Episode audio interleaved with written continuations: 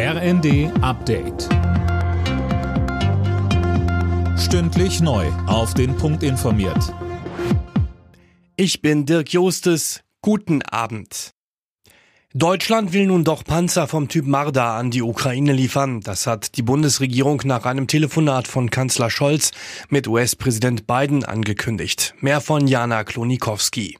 Neben den Panzern hat Deutschland auch die Lieferung eines Patriot-Raketenabwehrsystems angekündigt, genau wie die USA, die außerdem Schützenpanzer vom Typ Bradley liefern wollen. Beide Länder wollen laut ihrer gemeinsamen Erklärung auch ukrainische Soldaten an den Panzern ausbilden. Scholz hatte sich lange geweigert, Marder-Panzer zu liefern. Zuletzt war der Druck aber wieder gestiegen, auch weil Frankreich die Lieferung von leichten Kampfpanzern an die Ukraine angekündigt hatte.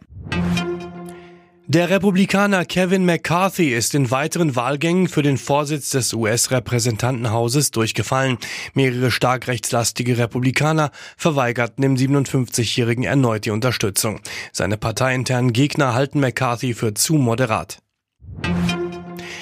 Die geplante große Krankenhausreform in Deutschland soll kein Preisschild haben. Das hat Gesundheitsminister Karl Lauterbach nach dem ersten Treffen dazu mit seinen Kollegen aus den Ländern gesagt. Und weiter? Mittlerweile haben 60 Prozent der Krankenhäuser erhebliche finanzielle Probleme. Wir haben große Qualitätsdefizite. Und ich glaube, es ist äh, fair zu sagen, wenn man den Anspruch wie folgt beschreibt, wir stehen am Vorabend einer notwendigen Revolution im Krankenhaussektor. Der Gesetzesvorschlag soll im Sommer stehen. Skilegende Rosi Mittermeier ist tot. Die Doppel-Olympiasiegerin von 1976 im Alpinski starb im Alter von 72 Jahren.